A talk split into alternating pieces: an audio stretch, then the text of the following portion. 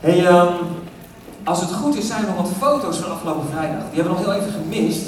Vrijdag zijn uh, Anton en Alicia getrouwd. Veel van ons kennen ze, misschien ook wel persoonlijk. En misschien kunnen we nog heel even kijken naar de foto's. Zo schattig. Weet ik eigenlijk niet, want ik heb ze nog gezien. Weet je, lukt dat, uh, Tim? Foto's. Foto's. Ah, kijk. In worship. Kijk. Dat was een prachtige tuin waar ze waren. Ja, daar gaan ze een jaarwoord. Super leuk. Dat waren ze volgens mij, hè? geen foto's meer. Ja, hartstikke mooi. Nee, het was echt een. Uh, ah, mooi. Het was echt heel gaaf. En ik vertelde net al in de pre-service dat we. Wat heel bijzonder was bij hun, is dat ze alle twee een getuigenis hebben gegeven. Over, uh, ja, weet je, gewoon de reis die ze gemaakt hebben. En als je ze persoonlijk kent, dan zal je ook wel iets weten van de reis die ze gemaakt hebben. Nu klinkt het alsof er heel erg dingen, nee, dat is het niet. Maar uh, weet je, gewoon wat God heeft gedaan in hun leven.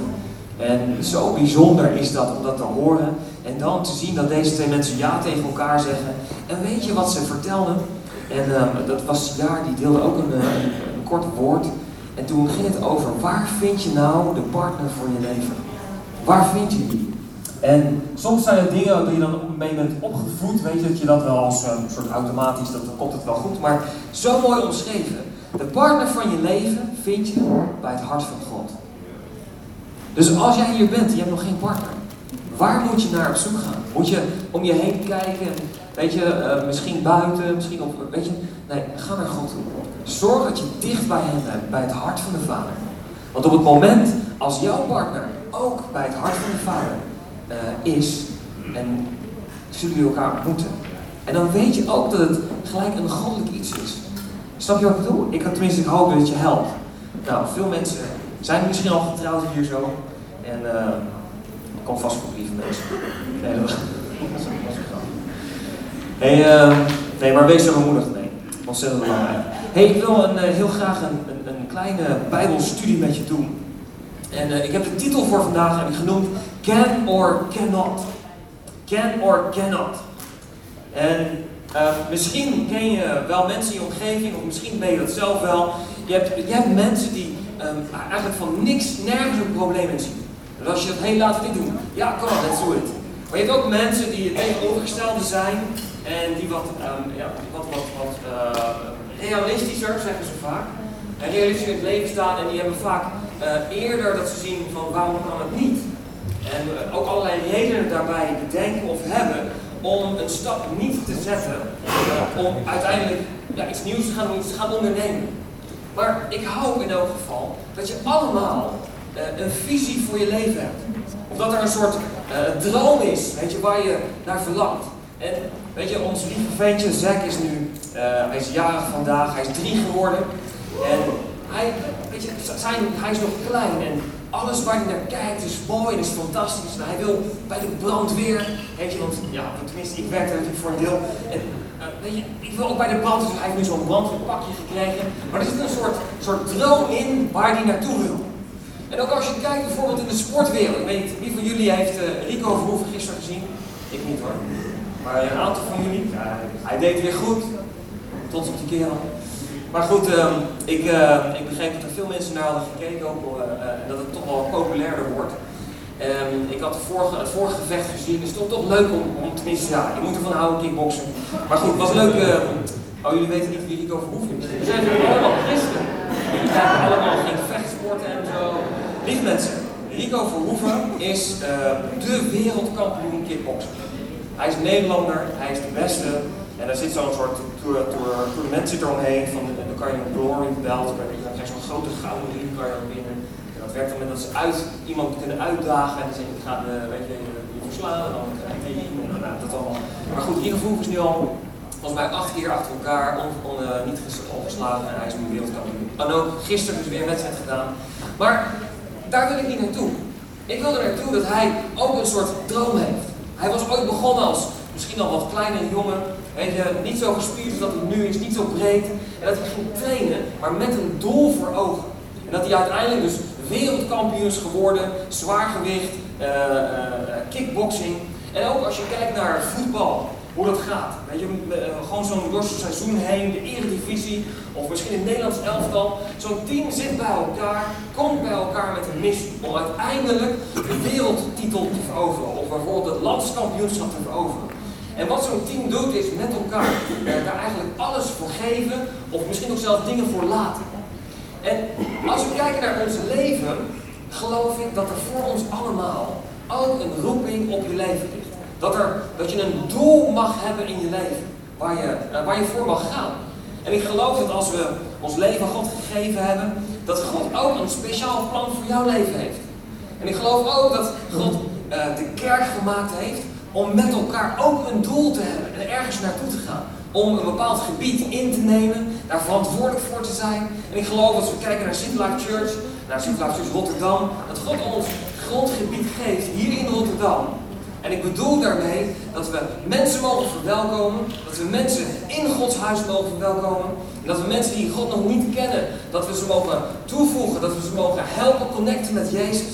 Ik geloof dat we zo met elkaar deze missie hebben. En als City Life Church is dat natuurlijk breder, maar niet alleen uh, onze kerk, maar alle kerken in deze stad die hebben dat. En ik, ik hoop dat je um, dat je ontvangt wat ik hier zeg. Want het gaat hier uiteindelijk over dat waar je nu bent, is nog niet waar je zou, of uh, zeggen, waar je eindigt. Laat ik het zo zeggen. Waar je nu bent, is nog niet waar je eindigt. En ik geloof dat het plan van God veel groter is en veel mooier is, veel breder is nog dan, dan waar je nu op dit moment bent. Sterker nog, je zou kunnen zeggen dat je onderweg bent naar, naar het plan dat God voor je heeft. Uiteindelijk om dus een stuk beloofd land in te nemen. Nou is het zo, ben je dan uiteindelijk in je beloofde land en heb je dan alles. Nou, ik geloof dat dit eigenlijk een soort principe is wat continu doorgaat. Want op het moment als jij bepaald iets hebt uh, bereikt, stel je voor, je heet Rico Verhoeven en je gaat uh, uh, kickboxing doen, ik weet niet precies hoe het werkt hoor, maar ik kan me wel voorstellen dat hij eerst clubkampioen was. En heeft hij dan zijn doel behaald? Is dat het dan in zijn leven? Of is er misschien nog meer te halen? Nou, ik geloof dat hij dus zijn eerste beloofde landje had ingenomen. Zijn eerste doel had behaald. En zei, ik ben nu clubkampioen. En daarna word ik misschien wel Nederlands kampioen. En daarna word ik misschien wel... Snap je? Zo is er steeds iets nieuws waar je naartoe kan gaan. En uh, waarbij je steeds iets nieuws kan bereiken. Nou, in de Bijbel, en ik hou van de verhalen in de Bijbel... Er staat een heel mooi stuk, kent het verhaal waarschijnlijk wel, over de tien en de, daar zijn de twaalf verkenners, de twaalf verspieders. Waarvan er tien waren die niet helemaal geloofden dat God eigenlijk in petto voor ze had. Of het niet wilde ontvangen, hoe je het ook wil, wil zeggen. En dan hadden we Jozua en Caleb. En het grappige is dat als je kijkt naar de namen van de verspieders, het waren er totaal twaalf. Alle twaalf, dus de naam van de verspieders, die staan ook in de Bijbel genoemd. Maar kan één van jullie één naam opnoemen van één van die tien verspieders? Ik in elk geval niet, als je theologie gestudeerd, gestudeerd hebt, misschien wel. Maar de namen die we echt onthouden hebben, dat zijn Jozua en Caleb. En dat waren twee gasten die, zoals de Bijbel ook omschreef, een andere geest hadden. Die wel geloofden wat God voor ze had. En ik wil heel graag met je kijken um, naar dit stuk wat hier gebeurde. Um, en daar een kleine studie even uithalen van wat kunnen we hier nou van leren voor ons eigen leven. Voor ons persoonlijk, maar ook voor ons als kerk. Misschien voor jezelf als team, misschien op de dingen hoe je uh, in je werk misschien uh, een aantal stappen vooruit wil, zou willen maken. En hoe je dat kan doen. En eigenlijk ook een aantal valkuilen waar, hoe je, waar je uh, voor behoed gaat worden vandaag. En voordat we de tekst gaan lezen, wil ik eerst een kort gebed uitspreken. Lieve Jezus, dank u voor vandaag. Dank u voor wie u bent, voor uw goedheid. En Heer, dat u zo um, veel rijkdom heeft gegeven door uw woord heen. Zoveel lessen die we daaruit kunnen halen. En ik bid in Jezus' naam, Heer, dat als we met elkaar het woord induiken, als we uh, er doorheen gaan en echt een kleine studie ervan maken, dan bid ik, Heer, dat u spreekt tot ons allemaal. En ik bid, Heilige Geest, dat als we ons hart openen, dat u tot ons allemaal een persoonlijke bemoediging geeft in Jezus' naam. Ik bid, Heer, dat niemand uitgezonderd, Heer, als we aan het einde van de dienst zijn, dat niemand uitgezonderd zal zijn, maar dat we allemaal bemoedigd zullen zijn, opgebouwd en gevuld naar huis zullen gaan. In de naam van Jezus. Amen. Hey, het gaat over het stuk uh, nummer 13. En het ging hier over dat Mozes, uh, het volk van Israël, was uit Egypte gekomen, de woestijn in. En die zou naar het beloofde land gaan dat God ze had beloofd. En ze waren op het moment aangekomen dat het tijd was om te gaan, ja, te gaan ontdekken waar ze naartoe moesten. Dus Mozes had twaalf verspieders uitgekozen. En die had gezegd, oké, ga naar het nieuwe land toe. En er staat in de Bijbel dat hij ze zeven vragen meegaf. En die zeven vragen zullen we straks ook nog eens doornemen. Maar we beginnen in nummer 13, vers 17. De tekst komt ook op het scherm. Vanaf vers 17. Mozes stuurde hen op uit om het land te verkennen. En hij zei tegen ze, trek door het zuiderland het bergland in. En daar komen de, de, de zeven vragen. De eerste vraag is, ga kijken wat voor land het is. En de tweede vraag, wat voor volk er woont. Of dat volk sterk of zwak is. En de derde, of ze met veel mensen zijn of met weinig. De vierde vraag was, kijk of het land waarin ze dat volk, waar het volk woont goed of slecht is. En of er muren om hun steden staan of niet. Of dat ze in tenten wonen. En de zesde vraag was, kijk of de grond goed is of slecht. En of er bossen zijn of niet. En wees niet bang. Zo staat er nog even tussen. En de zevende vraag was, breng ook iets mee van de vruchten van het land. Het was toen net de tijd dat de eerste druiven rijp waren. Nou, de, deze twaalf verspieders die gingen op pad. En ze deden er veertig dagen over. Ze kwamen terug en ze deden er verslag van. En eigenlijk waren ze allemaal ingezind en ze zeiden, dit land is prachtig. Fantastisch, ziet er goed uit, het is vruchtbaar. En um, echt, een, echt een ontzettend mooi land. Maar, zeiden ze, het volk dat er woont is sterk, de steden zijn groot en er zijn reuzen. Dus ze hadden een heel realistisch verhaal verteld. Het was een fantastisch mooi land, maar het is wel, het is niet, er wonen wat mensen, er zijn wat, er zijn, um, er zijn wat steden, daar, daar moeten we iets mee. En wat er daarna gebeurde, want het is heel belangrijk om hier te zien dat deze verspieders nog niet, ze hadden nog niet een, um, een, een oordeel daarover met dat ze het wel of niet konden innemen. Dat ze wel of niet die kant op konden gaan. Maar wat gebeurde er? Nadat ze dit hadden gezegd, kwam het volk in opstand. Dus het volk maakte er een probleem van. En die hadden iets van, wat gebeurt hier? Dit gaat niet goed. Dit kunnen wij niet. En Caleb die deed zijn best en probeerde het volk te sussen. En zoals hij ook in de Bijbel zegt, hij zei, laten we vrijmoedig optrekken. Waarin kunnen ze verslaan? Een can spirit. Caleb had een andere geest staat in de Bijbel. Hij zei, dit kunnen we doen, want God heeft het ons beloofd. Maar je ziet hier dat de verspieders met het volk meeging. Dat kwam er achteraan. Dus eerst was het zo, ze hadden een redelijk realistisch report gegeven van het beloofde land dat op afkwam. Daarna kwam het volk in opstand. Caleb die probeerde nog het een en ander te sussen. En zei nog, nee jongens, laten we geloven in wat God voor ons heeft. Laten we geloven de beloftes die God voor ons heeft. En toen gingen de andere verspieders met het volk mee. En ze zeiden, we kunnen ze niet aanvallen. Ze zijn zoveel sterker en wij lijken als springhanen. Lieve mensen, als we dit, dit, dit lezen en hier induiken, is het niet zo dat wij soms, en misschien wel te vaak, onze roeping, het beloofde land wat God voor jou heeft, dat we dat laten afhangen door wat andere mensen ervan vinden. Kan het zijn dat er mensen in je omgeving zijn die jou tegenhouden voor jou om een stap te gaan zetten richting het beloofde land wat God voor je heeft? Dus als God jou een roeping heeft gegeven, misschien wil je bijvoorbeeld wel connectleider worden, of misschien zou je in een team willen gaan, of misschien wil je op je werk wel een promotie maken. En dan zijn er mensen om je heen en die vinden daar dan wat van. En soms is dat oh zo goed bedoeld.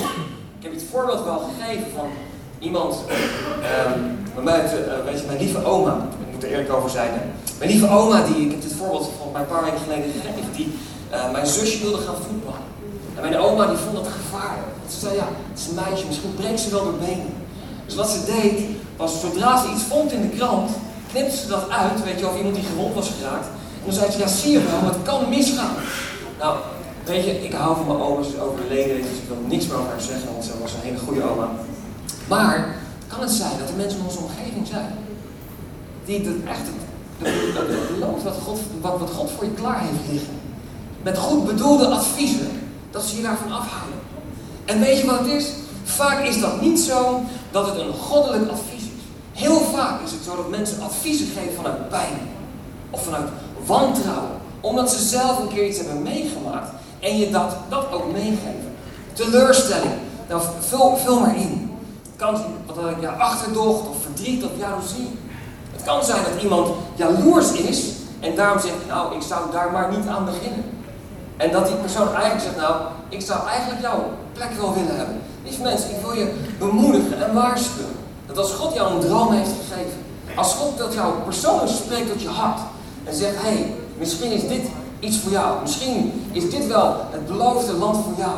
Misschien moet jij een step-up maken in je leven. Misschien op je werk of waar dan ook. Dat er altijd omstandigheden zullen zijn. Dat er altijd een vijand is die probeert je daar niet naartoe te laten gaan. En je ziet hier dat er een volk was. Wat met goed bedoelde argumenten uiteindelijk de verspieders, want ze wilden namelijk hun volk beschermen. Dus het was ook hierin was het goed, uh, goed bedoeld. Alleen ze hebben ze afgehouden van de belofte van God. En dan lezen we verder in uh, nummer 13. Toen begon het hele volk vreselijk te jammeren en te klagen. Dan gaan we naar, naar hoofdstuk 14 verder. Ze huilden de hele nacht, staat hier in de Bijbel. Moet je voorstellen wat daar dan gebeurd is. Dus God had natuurlijk een mooi plan voor ze. Ze waren het er niet mee eens. En ze gingen klagen en jammeren. En ze huilden de hele nacht. En er kwamen argumenten voorbij. Hebben ze ons dan in de woestijn gebracht om hier te sterven? Dat onze vrouwen en kinderen hier sterven. En huilen en huilen en huilen. Nou, lieve mensen, ik weet niet hoe je dit ziet, maar we leren hier zo dat niet alle tranen ook echt verdriet zijn. Niet alle tranen zijn ook echt pijn. De tranen die hier zo werden gehaald, dat waren meer, ik zou het bijna willen noemen, kindertranen. Dat is hetzelfde als mijn lieve zoon of dochter, dat hij ochtends niet die ene broek aan wil. En daarna begint te huilen. En zegt, nee, ik wil het niet, bla bla bla. Protest maken, klagen en jammeren. En uiteindelijk huilen, huilen, huilen. En omdat ze het er niet mee eens zijn. Lieve mensen, hier was het zo. Dat het volk was het er niet mee eens. Ze wilden niet. En wat ze deden was een heel drama maken. Tot aan tranen toe. Maar hoeveel van ons zijn er geraakt als er tranen zijn? Dan is het toch wel echt. Dan, zijn met, dan, dan, dan is er echt iets aan de hand. Nou, ik geef je mee. De kindertranen, als je kinderen hebt, weet je waar ik het over heb. Hè? De kindertranen zijn soms wel een beetje nep. En in deze situatie waren tranen ook. Weet je, niet van pijn of nee, dit was gewoon, ik wil niet. Ik wil niet. En ook hier zag je dat ze dus remden, het hele volk, ze remden dus het plan God voor heeft. We gaan verder naar vers 2. En ze mopperden en klaagden tegen Mozes en Aaron. Waren we maar in Egypte gestorven of in deze woestijn? Waarom brengt de Heer ons naar dit land? We zullen er gedood worden in de strijd. En onze vrouwen en kinderen zullen gevangen genomen worden. We kunnen maar beter naar Egypte teruggaan. Wauw. We kunnen maar beter naar Egypte teruggaan. Dus God bevrijdt je uit het oude leven. Hij maakt je vrij van slavernij. Dat is in het geval van Israël hier gebeurd. En misschien heeft God jou bevrijd. Misschien heeft God jou vrijgemaakt van verslaving of van gewoon een oud leven. En God heeft een nieuw leven voor je. En dan gaat het niet helemaal zoals je zou willen. En wat zeggen we dan? Waren we maar weer teruggegaan. Laten we maar weer terug naar Egypte gaan. Sterker nog, laten we een andere leider kiezen en teruggaan naar Egypte. Wat zeggen ze hier nou? Laten we maar teruggaan naar ons oude leven. Laten we maar weer in slavernij gaan leven. Lieve mensen, als God een roeping voor je heeft, als God een plan voor jou heeft, dan denk je toch niet dat hij dan zegt, daar ergens moet je zijn. En dan succes. Nee, God gaat met je mee. God is degene die naast je staat en je helpt. En sterker nog, omdat het lijkt dat we het niet kunnen, zijn we lekker afhankelijk van God. En mogen we op Hem vertrouwen. Hier zo was het dus dat ze zei, we een andere leider kiezen en terug naar Egypte. Maar Jozua en Caleb, die deden nog één poging. Ze zeiden van, hé, laten we nou gewoon wat God ons beloofd heeft, laten we dat beetpakken, laten we daarin in, in geloven, laten we gaan. Maar wat er gebeurde was, het volk wilde ze doden. De stenen werden opgeraapt om Jozua en Caleb te stenigen. En toen kwam Gods aanwezigheid in de tent van ontmoeting. Gods aanwezigheid kwam. Duidelijk merkbaar. En hier werd genoemd dat Caleb anders is. Dat hij een andere geest heeft. En als we eigenlijk al richting de conclusie gaan voor vandaag van het woord. Is dat God heeft alles aangenomen. Hij was er niet blij mee. Hij zegt tien keer hebben ze hem al verzoekt, verzocht. Tien keer al. Elke keer vertrouwen ze niet. Vertrouwen ze. Ik zorg voor ze. Ik heb ze uit Egypte gehaald. We hebben alle wonderen gezien. En toch steeds opnieuw geloven ze niet dat ik er voor ze ben. Dat ik, van, weet je, dat ik voor ze uitga. Toen zei God in nummer 14, vers 26. Ik zweer bij mezelf dat ik met jullie zal doen wat jullie zelf hebben gezegd. Anders gezegd en vrij vertaald, zoals je zegt, zal het gebeuren. Dus die tien verspiers die zeiden, het lukt niet. Wij kunnen niet dat land in. We kunnen daar zo, we zullen sterven in de woestijn. We kunnen dat land niet veroveren. En inderdaad, ze zijn het land niet binnen geweest. En God heeft ze inderdaad gehouden boven voor de grens. En ze moesten in de woestijn blijven. Maar Jozua en Caleb, alle twee, die zeiden, het gaat ons wel doen. En ook bij hun gold hetzelfde. Zoals God zei, ik zal met je doen zoals je zelf had gezegd. Dat zei tegen Caleb en Jozua ook. En zij geloofden er wel in om het beloofde land in te gaan. En zij zijn ook degene geweest die uiteindelijk het land binnengetrokken zijn. En goed, en je kent de verhalen. Het was eerste de stad Jericho die werd veroverd. Weet je, het is zo belangrijk dat je uitspreekt. Dat je let op de woorden die je gebruikt. Over het plan dat God voor je leven heeft. Over eigenlijk alles wat er in je opkomt. Hier zo staat, zo duidelijk in de Bijbel, dat wat je uitspreekt, dat gaat ook gebeuren. Het zit in jouw mond. De Bijbel leert ons ook dat dood en leven ligt in de macht van een tong. Wij, de, de, de woorden die wij gebruiken zijn zo krachtig. Weet je, elke keer als het gaat over Jezus, dat hij wonderen deed. Jezus sprak iets en er gebeurde iets. Ik geloof ook bij ons dat wij, dat op het moment als wij dingen uitspreken, dat er kracht vanuit gaat. En weet je, je hoeft niet met me eens te zijn, maar ik geloof het echt. Ik geloof het absoluut. En ik wil je bemoedigen om daar goed over na te denken. Welke woorden gebruik je? En als God iets heeft gesproken in je leven, of als je een nieuwe stap wil zetten, zeg je dan, uh, spreek je dan de beloftes daarover uit die zegt, wow, yes, let's do it. Kom, misschien is een uitdaging, maar we vertrouwen God en we gaan er gewoon voor. Of ga je mee met hoe het hele volk dat deed. En dat je daarin zegt, nou, dit gaat ons niet lukken hoor. Dat, wordt, wordt te moeilijk, wordt te zwaar. We zullen sterven, we zullen het nooit halen. Mensen, zo'n leven wil je toch niet leiden. Stel je voor dat Rico Verhoeven, kickboxer die jullie inmiddels nu allemaal kennen, maar dat hij zo een gevecht in zou gaan. Dat hij zou zeggen, nou, ik denk dat ik dit niet ga halen hoor, dit, dit wordt niks. Denk je dat, dat hij dan succesvol zal zijn? Dat, hij dan, dat het dan lukt, dat hij uiteindelijk acht keer wereldkampioen is? Zo werkt het niet, mensen. Weet je, geloof en hou vast aan wat God voor je heeft. En ik wil heel kort nog met je kijken naar de zeven vragen die Mozes aan de verspieders gaf. Want er zitten nog een paar sleutels in die je kunnen helpen. Want het ding is namelijk, de vragen die werden gesteld, de verspieders gingen naar het land toe, ze kwamen terug met, een aantal dus met twijfel. En kan het zijn dat in de vragen nog iets verborgen zit, waar we iets van kunnen leren, wat ons helpt en ons denken goed te krijgen in lijn met hoe God het wil. De eerste vraag die we hebben is, hoe is het land? En dat was de vraag die Mozes, Mozes gaf. Dus uh, ga er naartoe, kijk als eerst naar hoe is het land. En iedereen zag dat het vruchtbaar was. Iedereen zag dat het gewoon een mooi en fantastisch mooi land was. Maar de tien verspieders, die wilden geen risico nemen om dat land in te gaan nemen. Zij wilden eigenlijk een beetje in de comfort blijven. Weet je, ze wilden niet die stap zetten om ook echt daadwerkelijk naar dat land toe te gaan. Het was ook misschien wel iets wat, wat nieuw is, wat je niet kent. Maar hoeveel van ons weet dat, weet je, je roeping, weet je, of je, je bestemming ligt vaak niet in je comfortzone. Als je iets wil overwinnen, als je, weet je, wil groeien, dan ligt dat eigenlijk bijna altijd, dat weet ik wel zeker, buiten je comfortzone.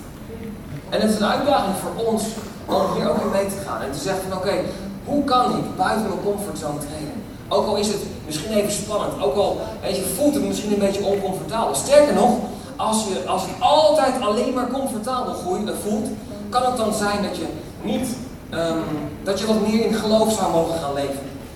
Weet je, iemand zei wel eens, faith is spelled risk. Als je gelooft in iets, dan mag je een risico nemen. Geloof is risico nemen. Omdat er, het, je gelooft in iets wat er nog helemaal niet is. Weet je, en dan neem je een risico om het uiteindelijk toch te gaan doen. Weet je, als ik kijk naar Wendy en ik, we zijn jaar geleden, dit jaar zijn we 12 jaar getrouwd. En toen wij uh, wilden trouwen, toen was het een uitdaging om die financiën bij elkaar te krijgen.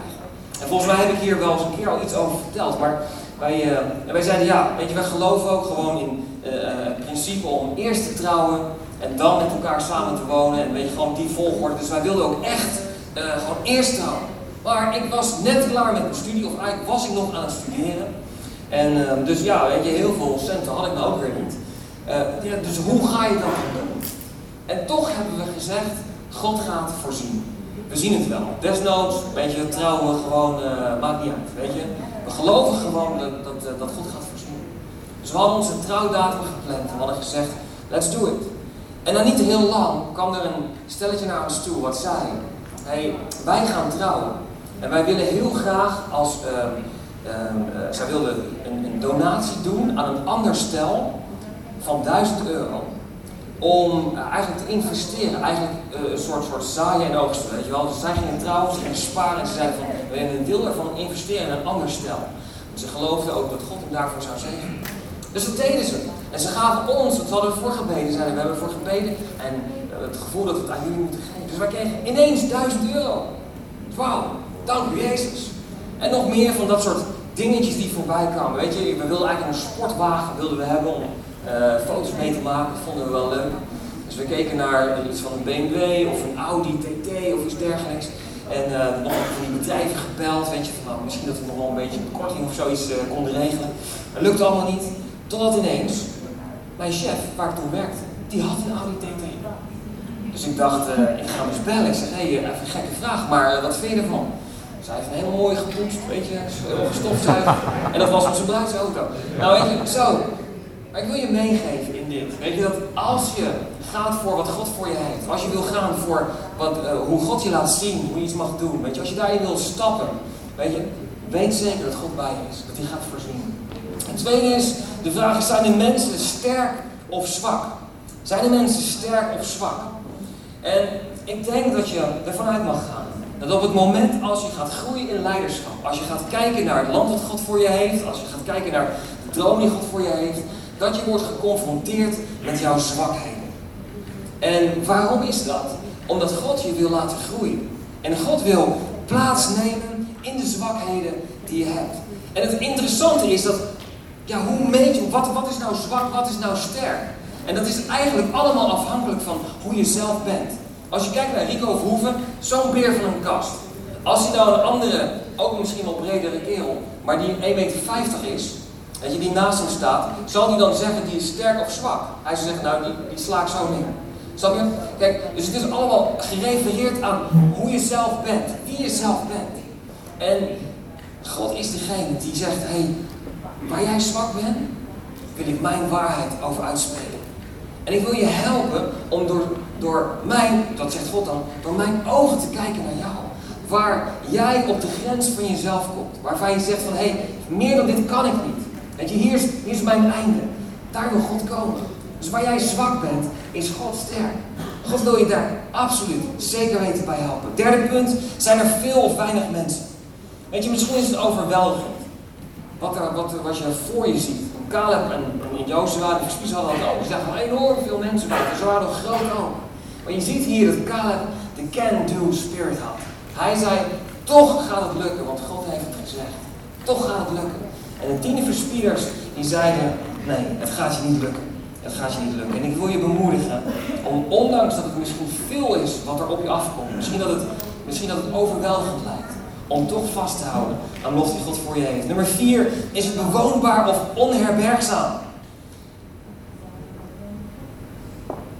Hier zien we dat de tien verspieders die ontdekten dat land. En die hadden iets van, hé, hey, dit is een gebied, dit kunnen we niet innemen. En mogelijk dat onze kinderen en onze vrouwen hier sterven. Wat een bizar eigenlijk gedachte. En weet je, als ik hierover nadenk en als ik, als, toen ik hiermee bezig was, en ik heb ook met ons, met ons key-team hebben hier iets over gedeeld. Kan het zijn dat we soms onze familie, dat we soms onze huidige situatie gebruiken om geen stap te zetten richting wat God voor ons heeft. En ik bedoel daarmee het volgende. Als het gaat over familie of gezin, kan het zijn dat het, weet je, dat je zegt, ja maar ik heb nu geen tijd daarvoor. Weet je, God heeft een roeping voor me, een plan voor me, maar ik zit nu met mijn gezin en ik heb met mijn familie en ik ben nu zo en zo bezig op dit, op dit moment. En ik bedoel dus niet dat je alles aan de kant moet zetten. Weet je, dat je je gezin moet negeren. Weet je, dat je gezin moet verwaarlozen om Gods plan te gaan volgen. Dat is niet wat ik bedoel. Maar kan het zijn dat we soms te makkelijk een familiair excuus hebben Of dat we een excuus hebben van hoe de huidige situatie is. Dat je daarmee zegt van hé, het is niet mogelijk voor mij om een stap te zetten richting het plan dat God voor je heeft. Deze wil je meegeven. En denk daar gewoon, is, gewoon eens rustig over na. Nummer 5 zijn de dorpen of vestingsteden. En daar is eigenlijk de vraag van is het makkelijk of niet? Gaat het ons lukken om daar zo naar binnen te komen? Met een tent kan je zo ommaaien. Maar een vestingstad is natuurlijk veel groter, veel sterker, veel steviger. En weet je, het interessante hiervan is, als we in Matthäus 17 vers 20, die komt ook op het scherm, waar Jezus zegt, ik zeg jullie, je geloof hoeft maar zo groot te zijn als een mosterdzaadje. En als je dan tegen deze berg zou zeggen, ga van hier naar daar, dan zal hij daarheen gaan en niets zal onmogelijk voor je zijn. Weet je, als het soms moeilijk lijkt, als het niet, uh, weet je wat, wat, wat voor je ligt, als het moeilijk lijkt om dat gebied in te nemen, dan kan het zijn dat dat lijkt op een berg die voor je staat. En ik geloof dat we allemaal wel eens meemaken, dat iets op je pad is, wat lijkt als een berg dat voor je ligt. En als we lezen dit verhaal hier in de Bijbel waar Jezus zegt, als je geloof maar zo groot is als een mosterdzaadje, dan kan je die bergen verplaatsen. Nou, lieve mensen, ik weet niet, maar in de Bijbel is er nog nergens een berg verplaatst. Van de ene naar de andere kant. En zover ik weet, ook in de geschiedenis, is het niet gebeurd dat er een berg is opgetild en ergens anders is neergelegd. Kan het zijn dat Jezus, zoals het hier staat, dat hij daar misschien wel ook echt een uitdaging of een probleem bedoelt? Dat als je een uitdaging in je leven wat lijkt alsof het een berg voor je is. En dat je in geloof dan kan zeggen, berg, probleem, uitdaging die voor me ligt, opzij. Dat je in geloof daar voorbij kan. En dat het uiteindelijk lijkt, weet je, wat is die berg eigenlijk klein op het moment als hij achter je ligt. Ik geloof dat je hem zo mag meenemen. Nummer 6 is de grond goed of slecht. Is de grond goed of slecht? Je zag dat Caleb alleen maar positieve woorden uitsprak over het land wat voor ze lag. En je zag dat de tien verspieders allerlei problemen en uitdagingen neerlegden. Ik geloof dat het, als we hebben het net over gehad, de kracht van de woorden, de kracht van jouw woorden, bepalen of je er gaat komen, ja of nee.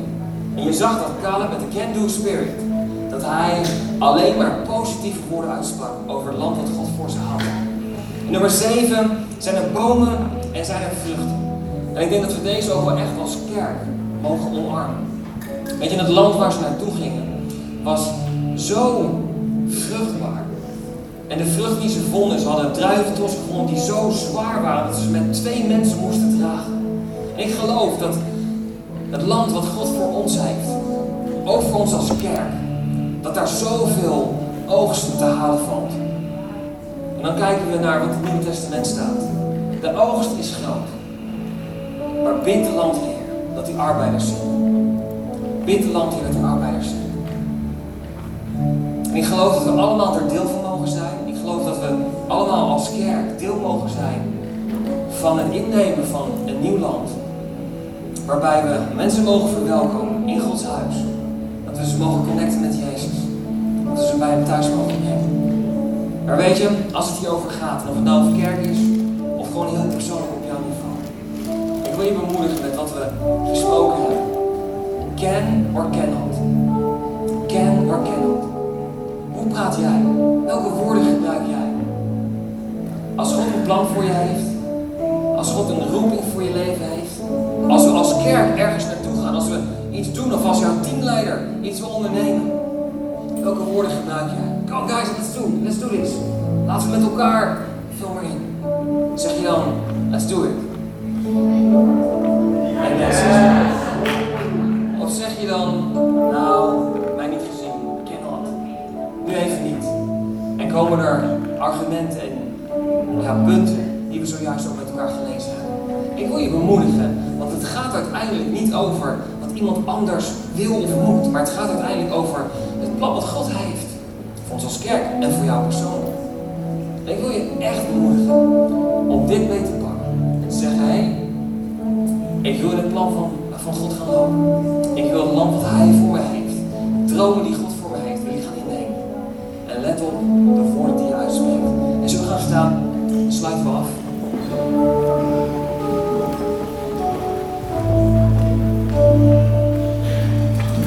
Gebed binnen en dan vraag ons worship team om ons nog te leiden in worship. Lieve Jezus, dank u hier voor u bent voor de woorden die u gesproken heeft.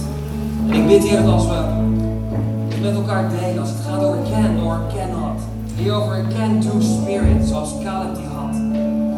Heer, als het gaat over de woorden die we uitspreken. En Heer, dat we meer afhankelijk van u mogen zijn. Dan dat we zijn van